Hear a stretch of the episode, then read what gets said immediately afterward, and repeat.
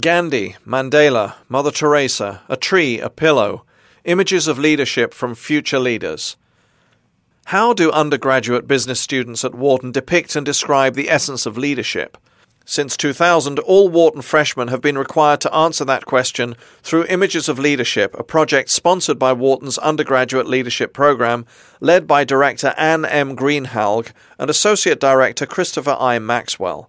From fall 2000 through fall 2003, Greenhalgh and Maxwell asked 1,918 freshmen enrolled in Management 100 Leadership and Communication in Groups to select or design an image that represented leadership and then write a 100 word essay explaining why they selected that image. Each student's response was posted to a secure website. In an effort to understand students' perceptions of leadership before they began instruction, the two directors then conducted a detailed automated search of the information submitted in order to identify the most frequently used images as well as the nouns, adjectives, and verbs students chose to portray leaders. In a recent report called Images of Leadership The Story Emerging Leaders Tell, Greenhalgh and Maxwell discuss the students' responses. First, the students selected what Greenhalgh and Maxwell called the sort of images we might expect, namely images of Mahatma Gandhi, Martin Luther King, Rosa Parks, John F. Kennedy, Nelson Mandela, Winston Churchill, Franklin Roosevelt, Napoleon on horseback, George Washington crossing the Delaware River, Mother Teresa, Princess Diana, Confucius, Mayor Rudolph Giuliani, a New York City fireman after 9 11, and sports figures like Michael Jordan. Many students, however, also posted unusual and even unique images of leadership. These included trees. Leaders are grounded yet visionary. A sieve and funnel. Leaders generate or collect ideas and get them into focus. A crew team, pulling together to provide leadership. Silly putty. A leader must be flexible. A pillow. Accommodating. A steering wheel. A leader provides direction. A chessboard. Strategic qualities and geese flying in formation, suggesting that leaders often work both separately and interdependently. Said Greenhalgh, flying geese are very popular images of leadership. It's representative of the fact that leadership is shared. One goose steps forward and another steps back. The next tier of leadership images used by students, said Greenhalgh, are objects that reflect multiple interlocking parts.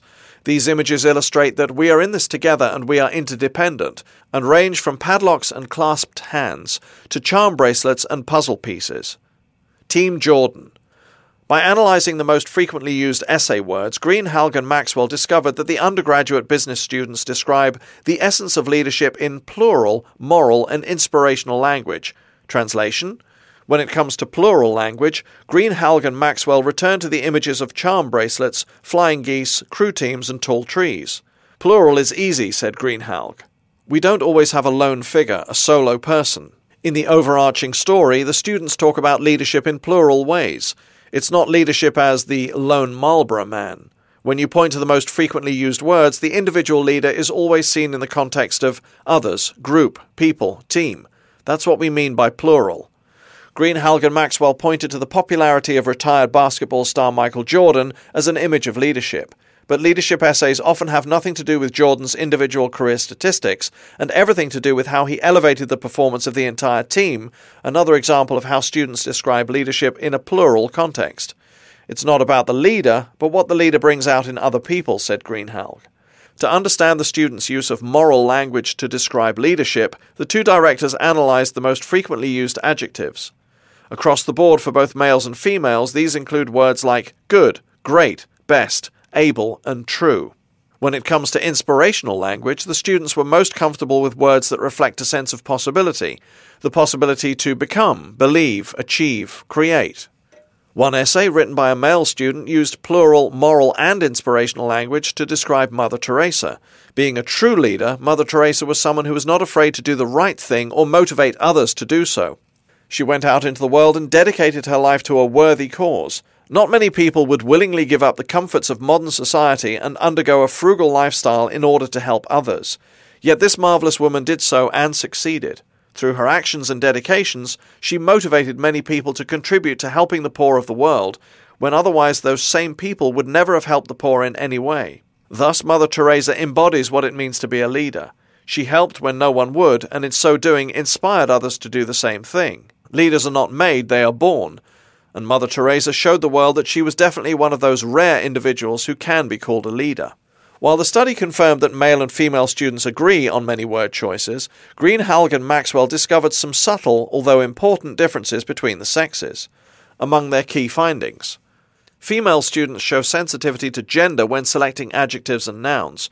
For instance, given the choice between using his or her in essays to refer to leadership, males choose her nearly 12% of the time, while females use her roughly three times more frequently. For males, her ranks 10th in frequency, for females, her ranks third. When it comes to nouns, male students more often chose gender specific nouns like male, while female students chose gender inclusive words like member, which can refer to males and females. The verbs used by males and females to talk about leadership action are largely transformational rather than transactional. Transformational verbs such as lead, make, follow, inspire, achieve, believe, and become are more prevalent in the students' essays than transactional verbs such as take, order, and give. According to Greenhalgh, transformational leadership reflects leadership with the capacity to direct others to undertake new tasks, as opposed to transactional leadership, which we tend to associate with top down hierarchies. Transformational leadership is more of a pull, transactional leadership is more of a push. To further explain the differences in the two leadership styles, Greenhalgh turned to one of the students' favourite examples, Braveheart, a 1995 movie starring Mel Gibson as William Wallace, a commoner who unites the 13th century Scots in their battle to overthrow English rule. He lifts up an entire army of men and inspires them to be willing to sacrifice their lives for freedom. Bringing up others and transforming others to a higher goal, leaving the world a better place, is at the heart of transformational leadership. This is very different from transactional leadership, which is basically give me something in exchange. The predominant use of transformational verbs by both male and female students surprised the Wharton directors. Previous research on this topic has clearly been divided into two camps. One suggests that women view leadership in more transformational styles, while men choose more transactional models. The second view suggests that any evidence that men and women engage in different leadership styles is overstated.